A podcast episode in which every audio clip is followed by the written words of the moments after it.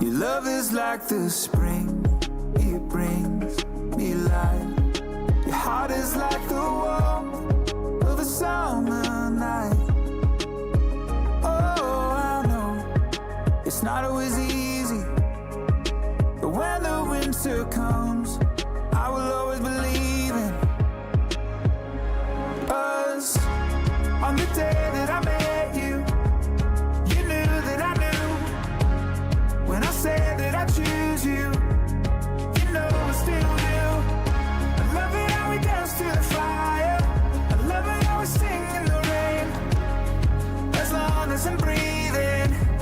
I'll be yours through the seasons. Dance to the tree, light up the night. I will be yours, you will be mine. Bring on the lows, bring on the highs.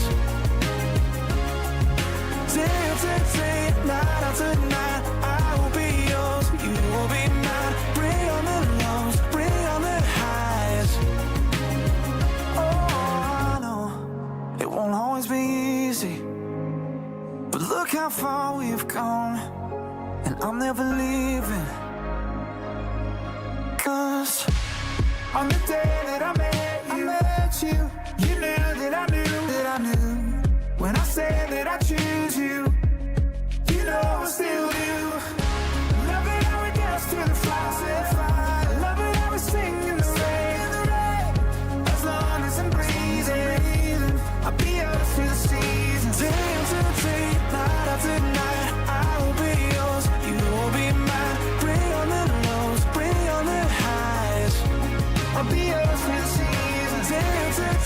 Tonight, after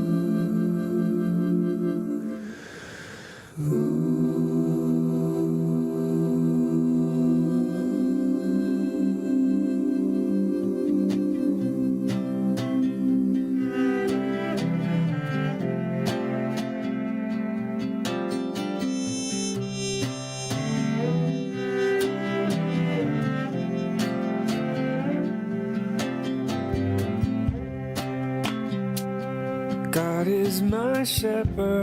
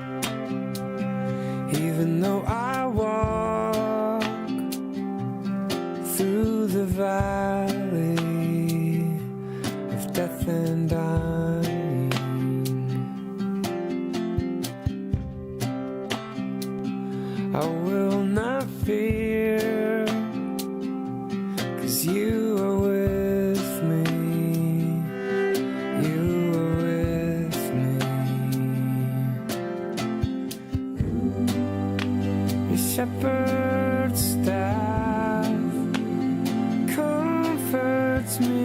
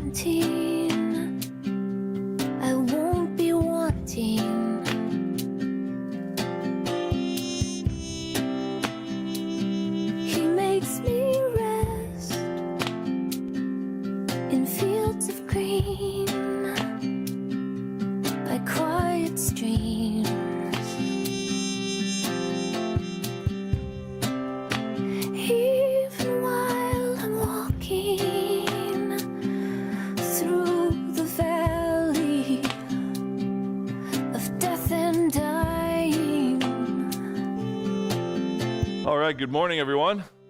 It's good to see you. Thanks for joining us here at Trinity. Um, so, we put out a message earlier today that there was no heat. When we got here this morning, it was 50 degrees, and down the hall was 48 degrees. And uh, so, well, that's not acceptable. And so we prayed, and then uh, a couple of guys helped to figure it out. And so uh, we're pretty sure the heat is working throughout the building. It's working in here, and uh, so we praise God for that. So He is He's good, and we are thankful. Uh, it's a little bit cooler down the hall, uh, but um, anyway, Nothing's going to stop us from getting together this morning to praise God, right? I was going to suggest maybe we like sit closer and huddle together, but you know, for all our, you know, those of us with a Baptist background, we usually sit way in the back, and uh, there you go. But um, it's all good. The heat is working, so you're safe. But uh, it's so good to be, you know, in this place, um, heat or not. But we're grateful because we have a we have a place to come to to be able to worship God together. We have our, our times of study here, our times of fellowship, um, and this is all part of what it looks like to be the church. You know, because as you read the New Testament, you see that the church is not a building; it's the people of God. It's um, believers, true believers in the Lord Jesus Christ. Um, in fact, the universal church is believers, brothers and sisters in Christ, all throughout the world. Just think of the millions of Christians that are worshiping God right now around the world, in this day uh, specifically. And we get to join with them, you know, in a very special way. But this, our local sort of embodiment of that, is very unique and special because we get to encourage each other and we get to um, challenge each other in our faith and we come alongside each other and, and walk with each other in our journeys with Jesus. And so it is good we start our week like this. Amen. To, to be encouraged and again, and challenged. And so, um, as I usually do, I'd like to read from the scriptures as our call to worship. Because here at Trinity, you see our, our core values learn, grow, and serve. We learn the truth and we grow in faith and we serve each other. And a big part of how we do all that is by worshiping God, right? Giving Him all the praises that are due His name. And um, we're going to do that in a moment through song. We're going to stand and sing songs of praise to Him. But as we open God's Word, um, we are reminded uh, of His power. We're reminded that God fights our battles for us, He goes before us each and every day through His Spirit, and He goes and He prepares the way. And God is the one uh, who fights our battles for us. You're going to kind of hear that in the songs and hear it in the scripture, but um, we need not fear, and we can have great confidence because even when things around us may seem difficult, uh, when uh, we struggle, whether it's internally or with external issues, we know that we have a God who knows us, who loves us, and He is an all powerful God who sent His Son Jesus right, to take our place on the cross, that we might have life and life eternal. Listen to these words. This is Isaiah chapter 53 in its entirety. Allow this word of God to be our call into worship this morning. Isaiah 53. For who has believed our message? And to whom has the arm of the Lord been revealed? For he grew up before him like a tender shoot, like a root out of parched ground. He has no stately form or majesty that we should look upon him, nor appearance that we should be attracted to him. He was despised and forsaken of men, a man of sorrows and acquainted with grief and like one from whom men hide their face. He was despised, and we did not esteem him. Surely our griefs he himself bore, and our sorrows he carried. Yet we ourselves esteemed him stricken, smitten of God, and afflicted. But he was pierced through for our transgressions, he was crushed for our iniquities. The chastening for our well being fell upon him, and by his scourging we are healed. All of us, like sheep, have gone astray. Each of us has turned to his own way, but the Lord has caused the iniquity of us all to fall on him. He was oppressed and he was afflicted, yet he did not open his mouth, like a lamb that is led to slaughter and like a sheep that is silent before its shearers. So he did not open his mouth. By oppression and judgment he was taken away. And as for his generation, who considered that he was cut off out of the land of the living for the transgression of my people, to whom the stroke was due, His grave was assigned with wicked men, and he was with a rich man in his death, because he had done no violence, nor was there any deceit in his mouth. But the Lord was pleased to crush him, putting him to grief. If he would render himself as a guilt offering, he will see his offspring. He will prolong his days, and the good pleasure of the Lord will prosper in his hand. As a result of the anguish of his soul, he will see it and be satisfied. And by his knowledge, the righteous one, my servant, will justify the many, as he will bear their iniquities. Therefore, I will allot him a portion with the great, and he will divide the booty with the strong, because he poured out himself to death. And he was numbered with the transgressors. Yet he himself bore the sin of many and interceded for the transgressors. Would you stand with me, please? Father God, what a powerful reminder of your plan ages ago to send us our Redeemer, to send the promised Messiah who would take away the sins of the world, who would take away our sins, if only we would believe and receive that free gift, that offer of salvation in Christ. God, we are reminded that He took upon Himself all of our iniquities.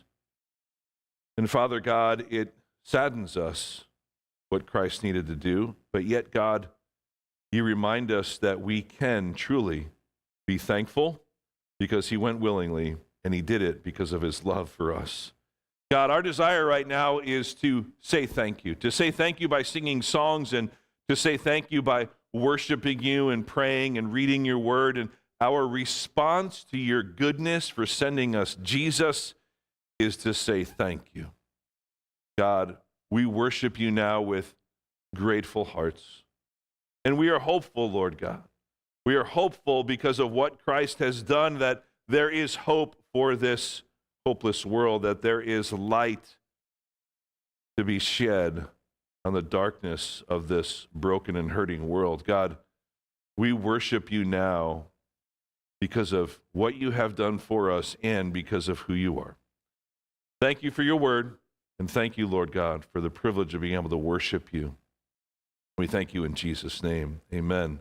Let's remain standing and sing songs of praise to our God together.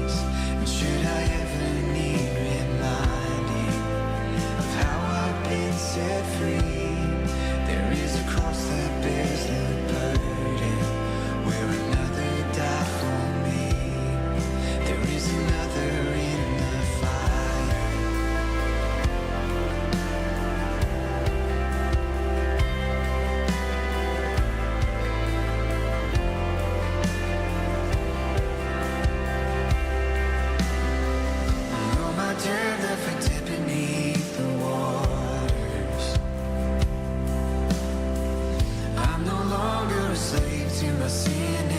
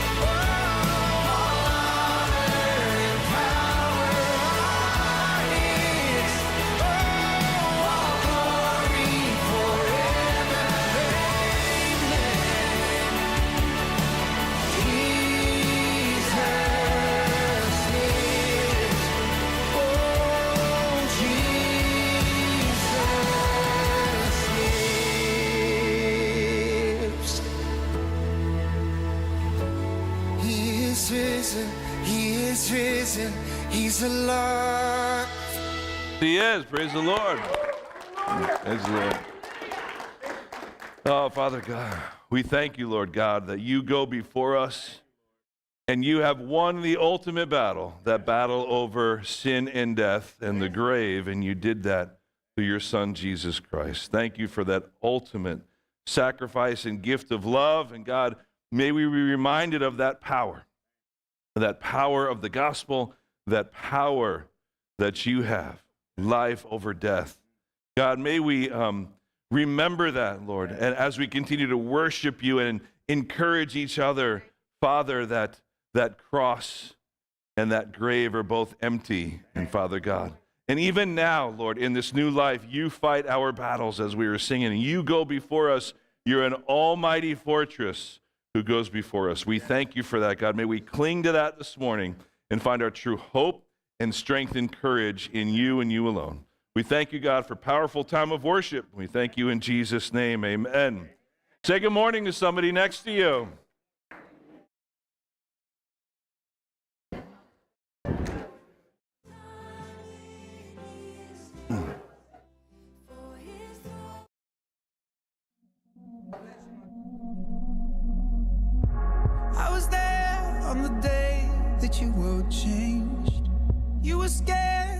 Scared, unprepared for the heartbreak, everything you knew faded out of you, stole a piece of you. If I could, oh, I would be a hero. Be the one who would take all the arrows, save you from the pain, carry all the weight. But I know that you're brave.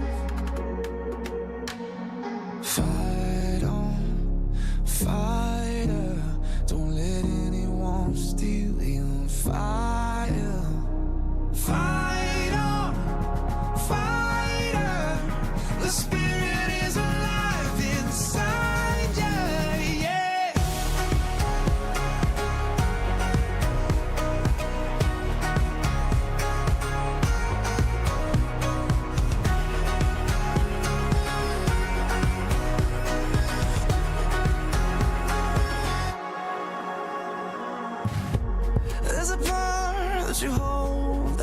down. Let it breathe, give it wings, set it free now. Time to make your mark. Break the prison bars, show them who you are.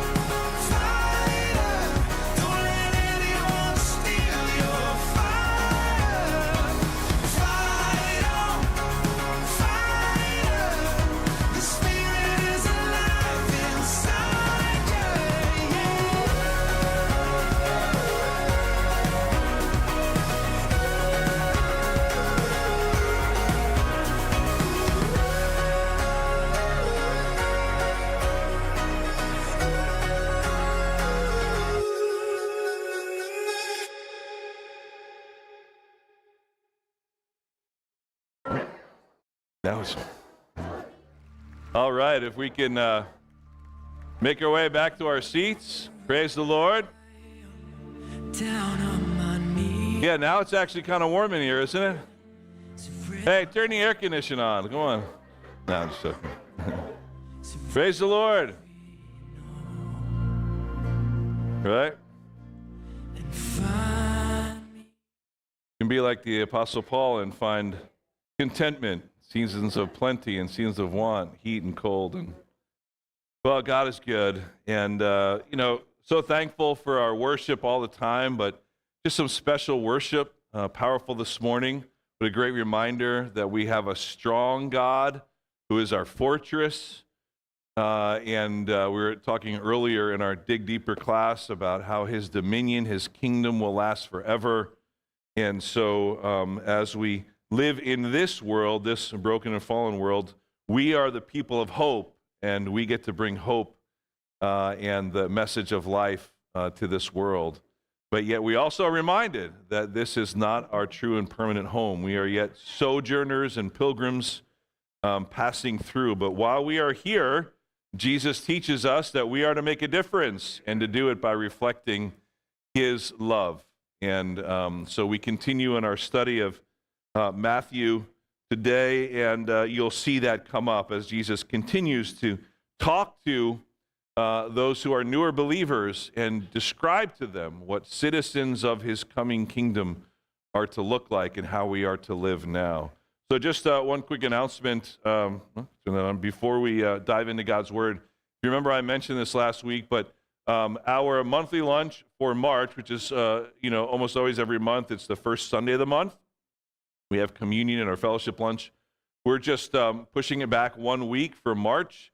So we won't have our fellowship lunch next week, which is uh, the third, but we're going to do it on the following week, the 10th. And it'll be themed for an international fellowship lunch. All right. So the idea is to bring something in our, our potluck lunch that day, something that represents your, um, your background, right? And so, um, you know, if your uh, background is Italian, you can bring some food. Just let me know. I'll let you know my favorite pasta, and we'll go from there.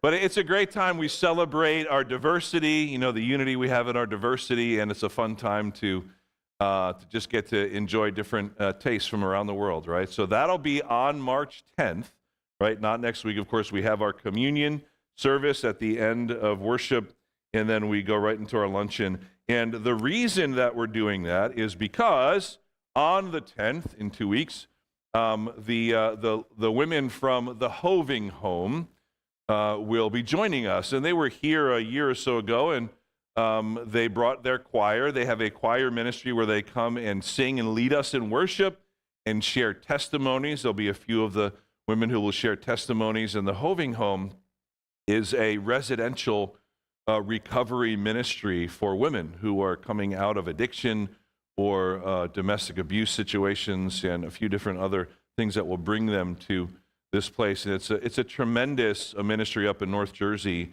And so we've been able to partner with them uh, in the past. And so uh, they asked if we'd like to have them back. And I said, absolutely. And so they will be here on Sunday the 10th. And they will lead us in worship through their choir and share testimonies during that morning service.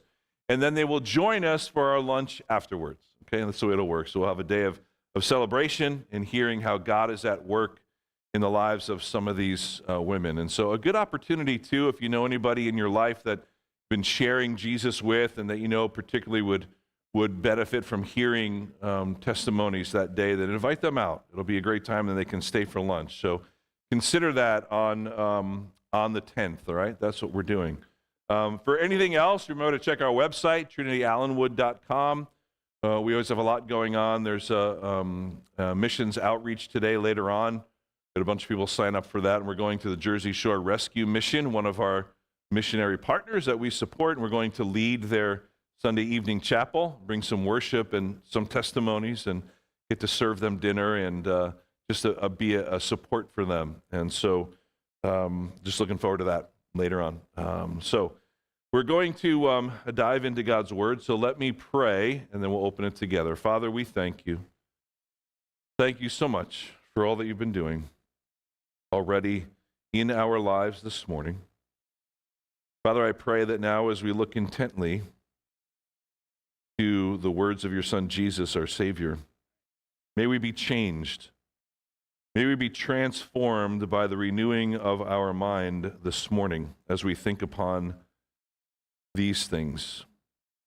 God, we're grateful for the Word of God, for your very Word. Grateful that we can read it and listen to it, and that we can study it, and that we can hide it in our hearts. So God, we desire to be more like Jesus today when we leave than we when we came in. And so we ask your blessing. We ask it in his name. Amen. So one day there was a man who was on a walk from Jerusalem to Jericho. And suddenly, on his walk, he was surrounded by robbers. And so they stripped him of all his belongings and they beat him to within an inch of his life. And they left him half dead. But just then, a priest was going down the road. And when the priest saw him, the priest passed by on the one side. But just shortly after that, another holy man, a Levite, also came by and saw the man in distress. And when he saw him, he passed by the man on the other side.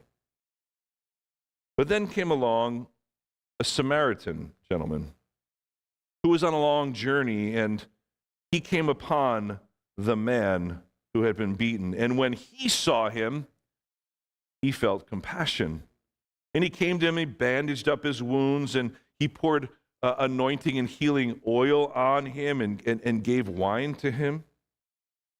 And he put him on his own donkey and brought the injured man to a local inn so they could take care of him and he could watch over him. And the next day, he gave some money to the innkeeper, about two days' worth of wages, and said to the innkeeper, Would you take care of my friend here?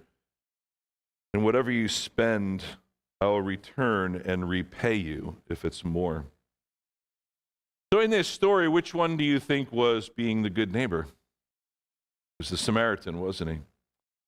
The familiar story of the Good Samaritan. So, Jesus was teaching, as he often did, and he, he shared this story and he asked this question of his hearers. And I ask that question of us this morning. Jesus says, Which of these three men do you think proved to be a neighbor to the man who was in distress? And the person he was talking to said, Well, the one who showed mercy on him. Listen to what Jesus said next. Jesus said, So go and do the same. We are not to just read a story like the Good Samaritan and say, wow, that's a good example. We are to live it out. And in our passage in Matthew today, you'll see it up there, Matthew 5 43 to 48. Jesus tells us to do just that. As he has been giving us these illustrations from the Old Testament law, Jesus now tells us about loving our neighbor, but more specifically, about how to respond to our enemies. So consider, as I read this passage and as we unpack it together, consider as sort of our framework the story of the Good Samaritan.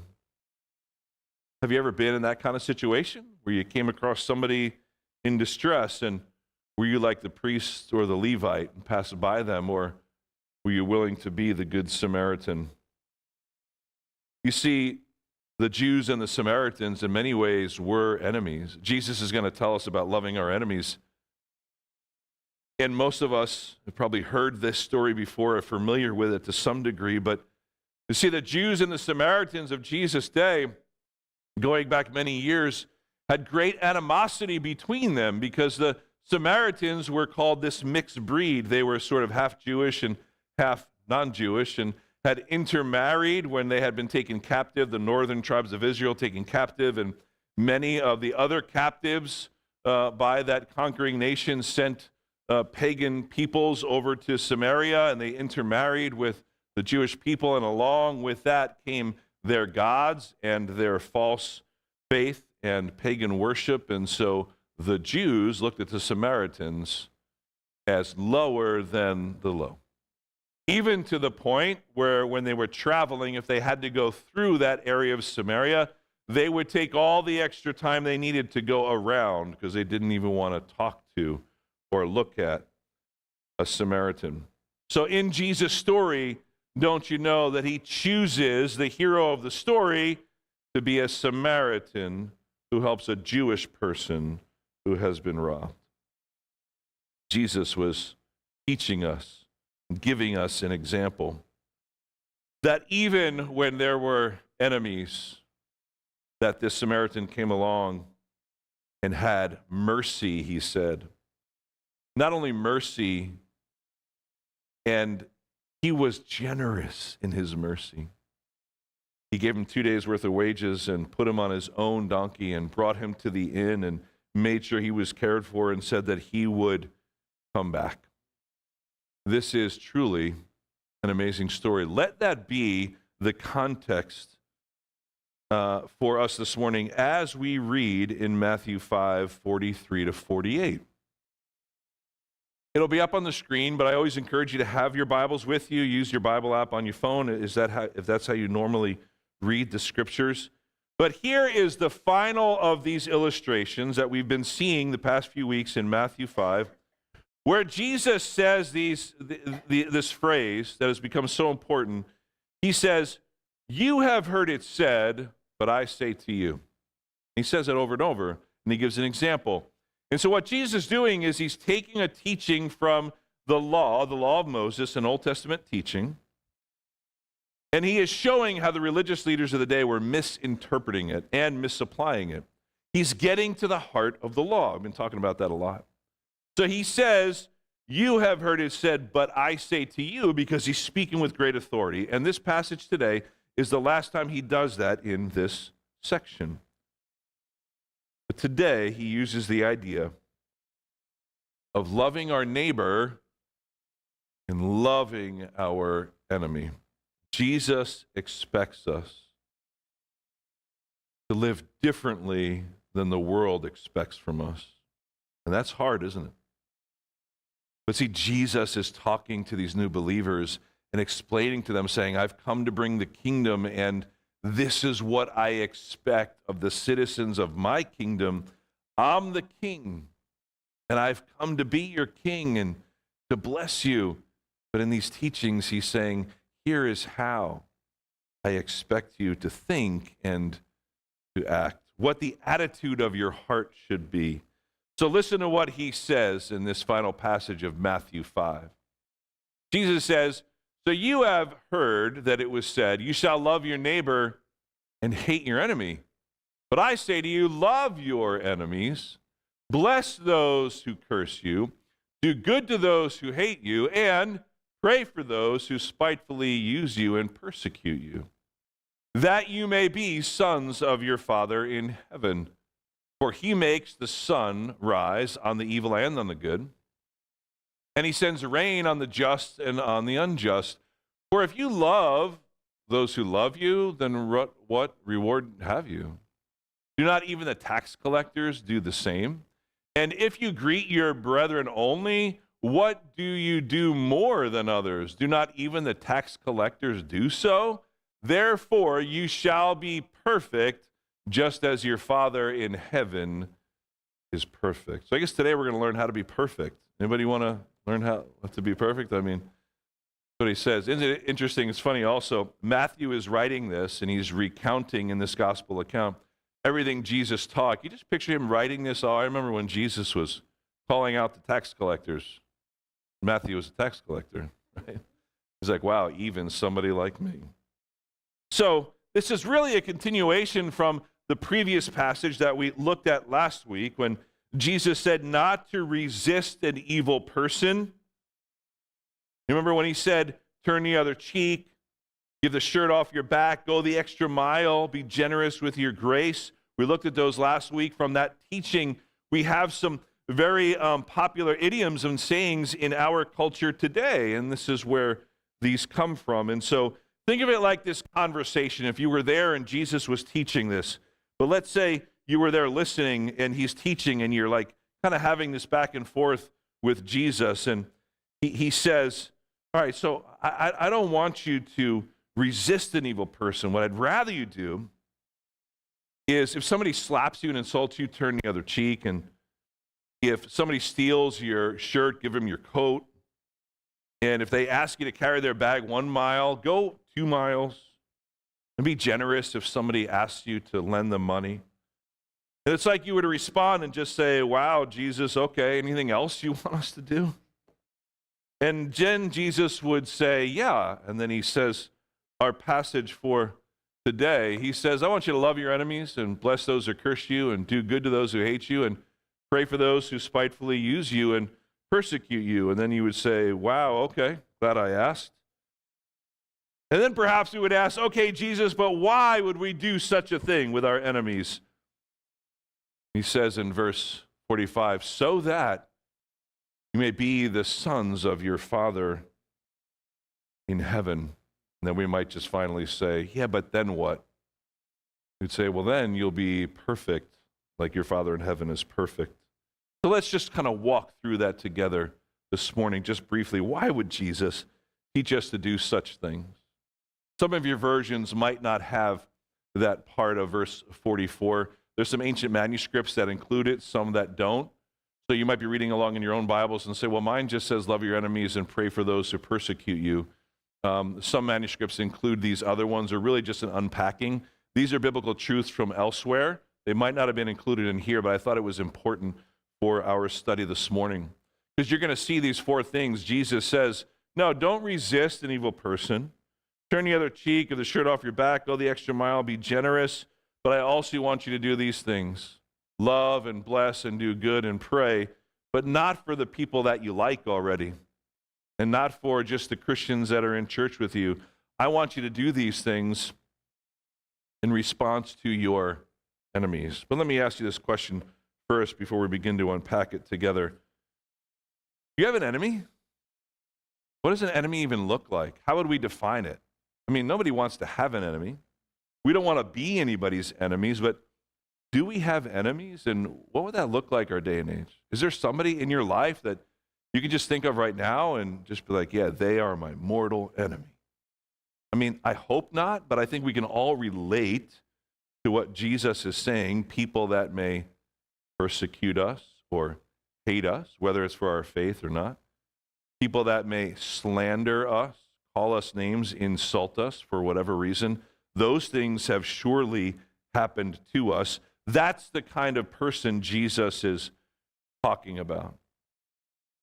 And he's going to tell us in this passage how we are to respond to them. And I, I think we can all relate in many ways. Again, Jesus is speaking with great authority.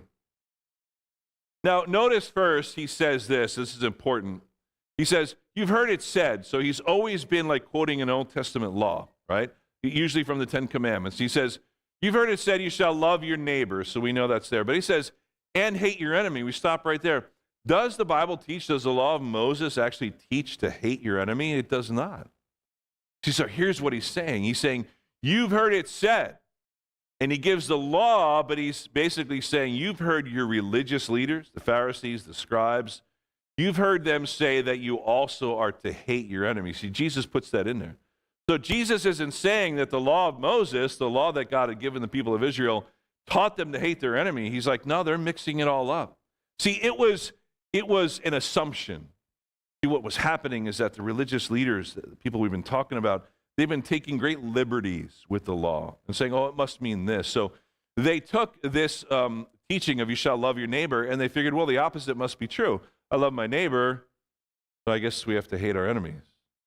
Right? So Jesus is turning that around. And they would take other passages of scripture, some imprecatory psalms that, you know, where David is calling out that God would uh, would bring judgment to the enemies and say, yeah, yeah, we have to hate our enemies. And Jesus is saying, no.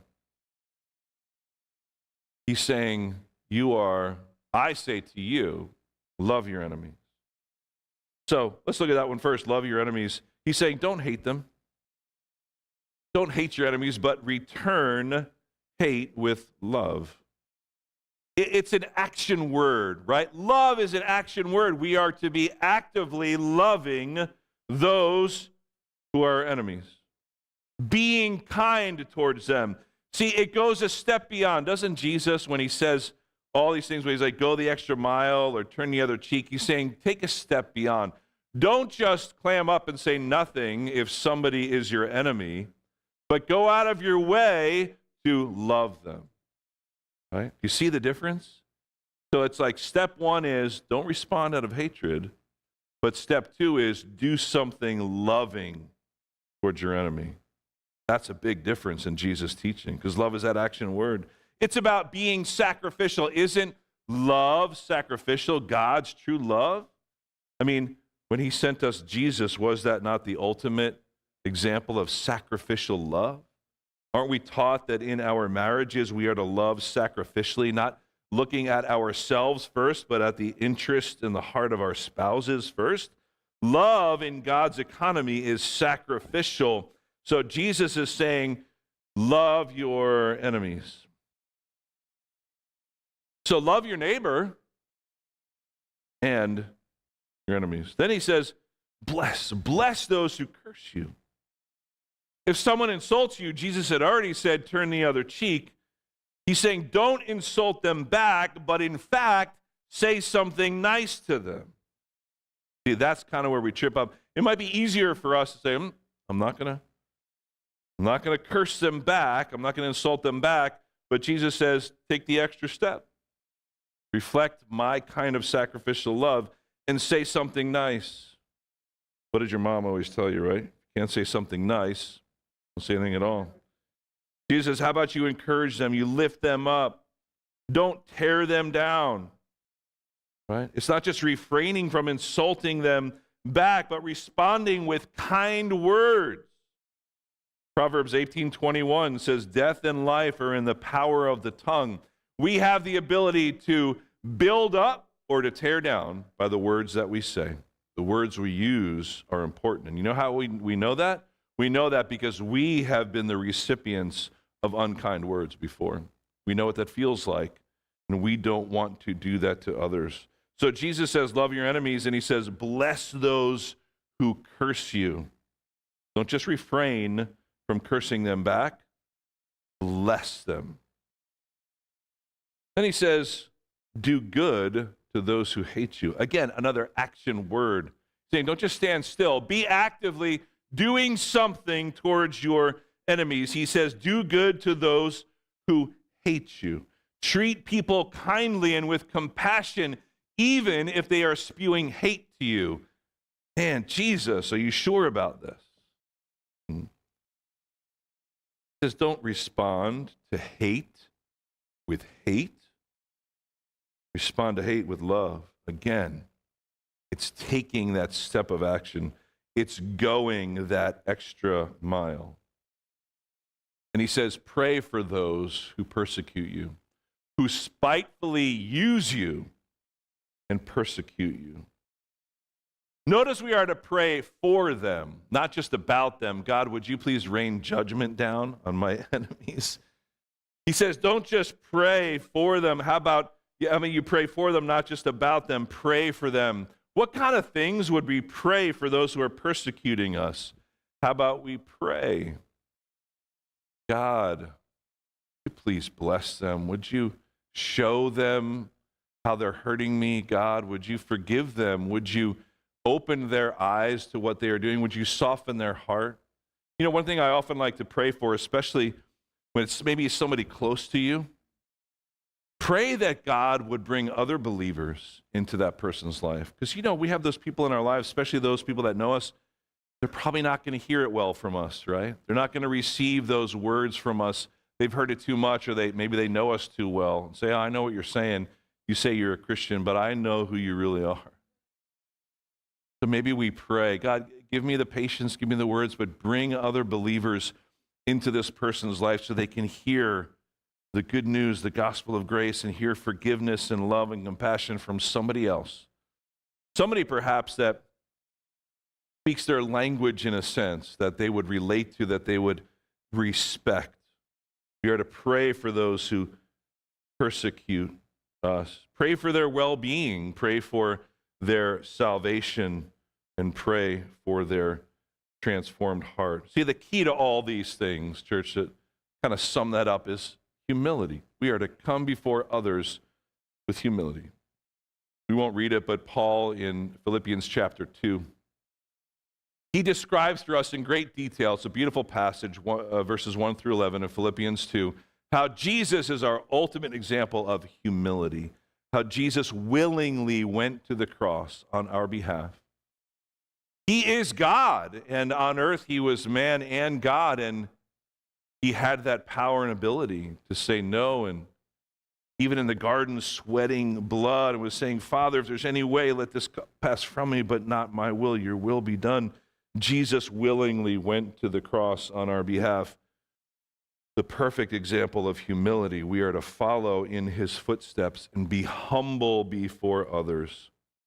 You know um, we often hear this passage read at weddings and it's good and it's appropriate listen to what Paul says in 1 Corinthians 13 about love, because Jesus is ultimately saying, Love the ones that hate you, love your enemies, and bless those who curse you, do good to those who hate you, pray for those who persecute you. But look at what Paul says when he talks about love.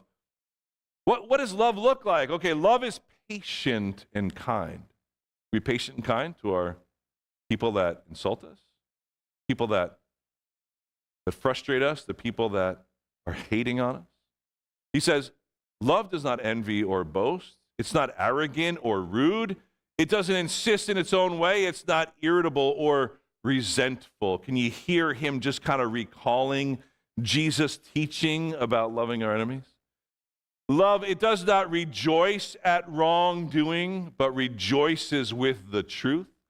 Because love bears all things, and it believes all things, it hopes all things, it endures all things, and love never ends. Jesus says to love your neighbor and love your enemies. Don't hate them, love them. See, loving those who love you is natural. We can do that. But loving our enemies has to be supernatural. We can't do it on our own. That's why we ask God for his help. We can only do it when we're seeking after him.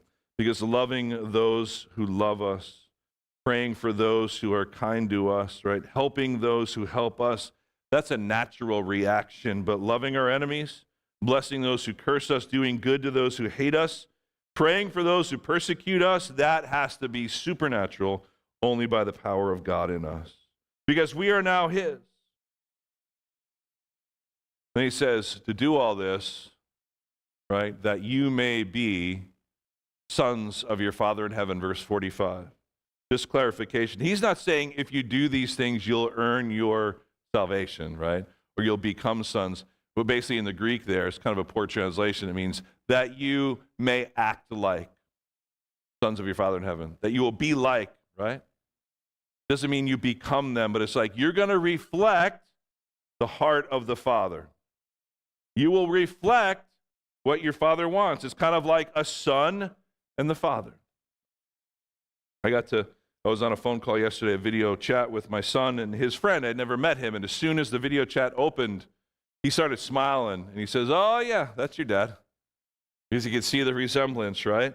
In many ways, whether it's physical or in our heart attitude or the things that we say and do, we are to reflect, right, our Father in heaven, kind of like our earthly children do of us. So we would like them to.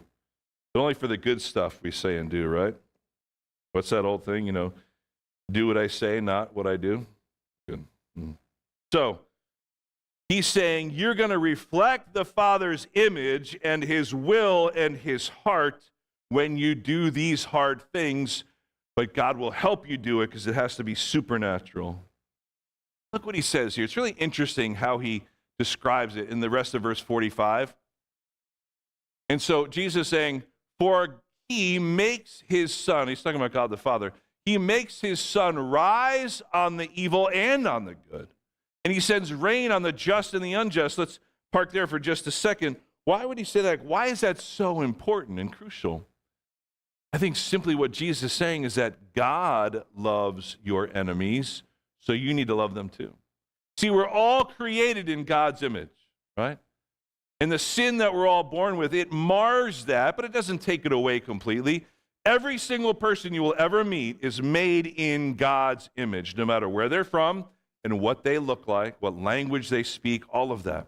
We are to see other people the way God sees them, and He loves them. So, if God makes His sun rise on the evil and the good, just the same, it's the same sun out there for those that are perpetrating evil and those that are reading God's word and doing good things, it's the same sun.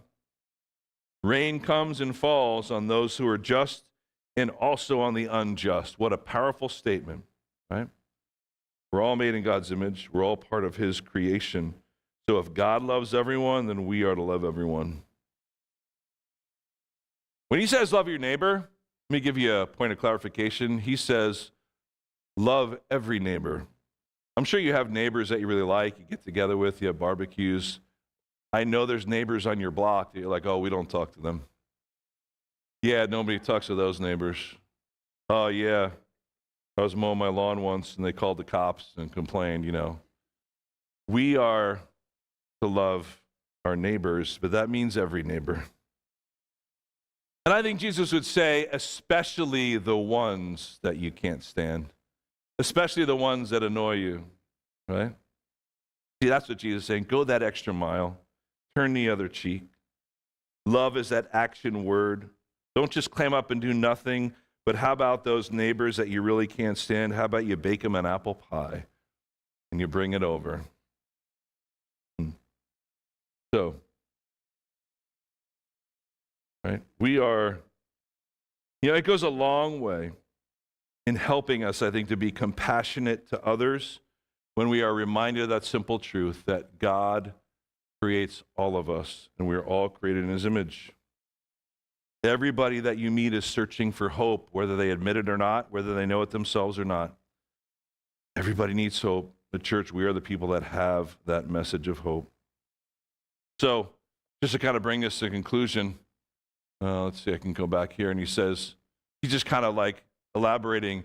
Like, so if you love those who love you, then where's the reward? That's what the tax collectors do. He's saying it's easy to love others. He's saying, love your enemies. And if you greet only your brethren, like your brothers and sisters, you know, then how is that better than anybody else? You're not being different from the world. That's what everybody does anyway. And even the tax collectors do that. And then he finally says, So you have to be perfect. He says, Therefore, you shall be perfect just as your Father in heaven is perfect. That kind of sums up this whole section we're looking at the last few weeks. See, we can only rely on God. Why? Is any of us here perfect? Please don't raise your hand. Will we ever be perfect before Christ comes? No. But yet, Scripture tells us very clearly that we are to seek after that perfection, knowing we'll never attain it. But with God's help, we are to become more like Christ each and every day because He is perfect. We are to rely on God. See, it's all about His standard. God's standard of righteousness is perfection. That is why we need Jesus because he was the only one who lived a perfect and sinless life. We can't earn our way into heaven. We can't do that because we can't be perfect. God says, You want to come into my heaven, you need to be holy and perfect and pure and blameless. We can't get there on our own. So he said, I'm going to send you one who is holy, perfect, and pure and blameless, and he will take your place. And then if you believe in him for the salvation of your sin, the forgiveness of your sin, the salvation of your soul, and you believe that Jesus was the only one that could do that, you believe that by faith, he said, then you can enter into my heaven. Because you have believed that I have done it for you, and it was only done through Christ.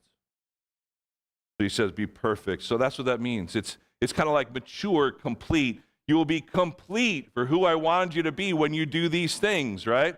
as you continue to do them until I take you home or come back for you. Right? So it's kind of like these other verses. Luke 6, therefore be merciful just as your Father is merciful. See, we're supposed to be like the Father, reflect his heart. 1 Peter 1, but as he who called you is holy, you also be holy in all your conduct, since it is written, You shall be holy, for I am holy. See, it's taken from the Old Testament. John 13, Jesus says to his disciples, A new commandment I give to you, that you love one another. Just as I have loved you, you are to love one another. Well, how did Jesus love us? He died for us. We are to love sacrificially for others. And Ephesians 4, be kind to one another, tenderhearted, forgiving one another, as God in Christ forgave you. Remember, Jesus, back in verse 20 of chapter 5 of Matthew, he said, Unless your righteousness surpasses that of the Pharisees, you will not enter the kingdom of heaven. He set them up, saying, The only way to get into the kingdom is to have perfect righteousness. It's got to be better than the Pharisees. And the idea was they would learn that they can't be perfect. And so Jesus would be the perfect one for them. Let me just read to you and then we'll close from Romans 12. It won't be up on the screen. You don't have to turn there. But Romans 12, listen to how Paul says this. Therefore, I urge you, brothers and sisters, in view of God's mercy, to offer your bodies as a living sacrifice, holy and pleasing to God. This is your true and proper worship. Do not conform to the pattern of this world, but be transformed by the renewing of your mind. Then you will be able to test and approve what God's will is, his good, pleasing, and perfect will. Those are some familiar words for many of us. But he goes on to explain the difference of living in this world, right? With all that it has to say about us, and how we are to live in this world as citizens of the kingdom. Paul goes on to say, Love must be sincere. You're supposed to hate what is evil, cling to what is good, be devoted to one another, honor one another above yourselves. Don't be lacking in zeal, but keep your spiritual fervor serving the Lord. Be joyful in hope, patient in affliction, faithful in prayer. Share with the Lord's people who are in need and practice hospitality. Then he says in verse 14, Bless those who persecute you. Bless them and don't curse them. Rejoice with those who rejoice, mourn with those who mourn, live in harmony with one another. Don't be proud, but be willing to associate with people of low position so you're not conceited. Don't repay evil with evil, and be careful to do what is right in the eyes of everyone. And if it's possible, as far as it depends on you, live at peace with everyone. Do not take revenge, my dear friends, but leave room for God's wrath. For it is written, It is mine to avenge, I will repay, says the Lord. But on the contrary, Paul ends by saying, If your enemy is hungry, feed him. If your enemy is thirsty, give him something to drink. In doing this, you will heap burning coals on his head. Like, well, I could do that. I'd like to heap burning coals on some people's heads. But what is Paul saying? He's quoting from the Old Testament, right? And what does it teach us? It's like when you're kind to your enemies, God will use it to bring them to a point of conviction. That's the idea. Right? Not you're not convicting them, you're not changing them. You're just acting as God would want you to. And he will use that to draw them, to show them the error of their ways. Right? So that they can see what they're doing and hopefully they will see God for who he is. God draws people in many different ways. He might even use us loving our enemies to do it. He says, "Do not overcome, do not be overcome by evil, but overcome evil with good." How did Jesus love his enemies? He was hanging on the cross and he's looking down. You can picture it Jesus on the cross. He's been there for hours. He's looking down, and what does he see? He sees Roman soldiers gambling for his clothing. He sees criminals on the crosses next to him insulting him. He sees the religious leaders mocking him one last time. And he sees the crowd cursing him. How did Jesus respond? Would you stand with me? This is what Jesus said Forgive them, Father, for they do not know what they are doing. May we have that same kind of prayer to God the Father for those that persecute us, that insult us. We're to love our enemies. Jesus did. From the cross, he prayed, Forgive them. I'm going to invite if any of you would like to stay after to pray. Pray for anything. There'll be people up here that'll be willing to pray for you. Specifically, if you need prayer for healing, quite a few people in our church who have been ill and sick and struggling with some very serious um, illnesses. And um, we want to pray. We're a church that prays. We pray for healing. We believe in a God who heals. He is called Jehovah Rapha, which means the God who heals. But if you need prayer for anything, maybe God put something on your heart through the message today, or if you need prayer for healing for whatever, I invite you to stay. And if you don't want to stay, it's fine. You'll hear the music playing, and you can continue to fellowship in the back quietly or out in the lobby. Um, but if, if you'd like to stay, there may be some people up here that'll stay for a while. You can come up and we'll pray for you. We- We'd love to be able to do that and just come before the Lord on your behalf and, and pray. Uh, we have a loving God, a God who says that we are to even love like Him, which means to forgive to love our enemies. So let me pray for us, and then if you'd like to, to come up and pray, you can sit where you are and pray with somebody next to you. And um, but just I invite you to, to stay and pray and linger for a while. And let's pray together, Father. Thank you that you are the God of healing.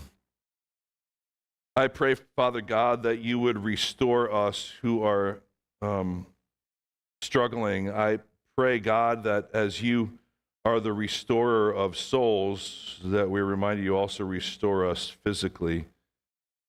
Restore us as we seek shelter in you, the Most High, and as you provide refuge in your peace and the comfort of your shadow. God, many of us um, are experiencing time of weakness, of pain. I pray that you would bring sustaining, healing grace, and that those who are suffering would find their strength and courage in you. Heal, Father God.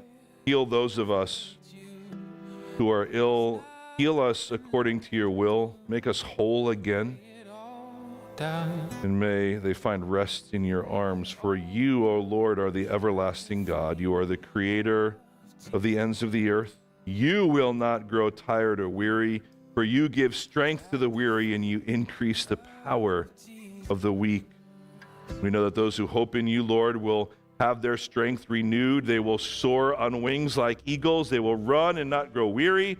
They will walk and not be faint. O Lord, our God, we pray these truths. We pray them over everyone here, especially, Lord, those who are hurting, who need healing for their bodies, who need healing for their minds, who need healing for their heart. We look to you and we count on you.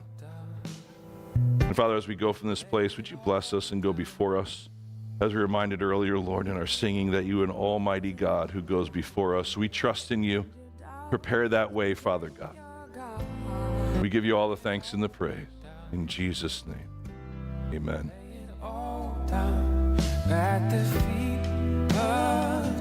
Jesus.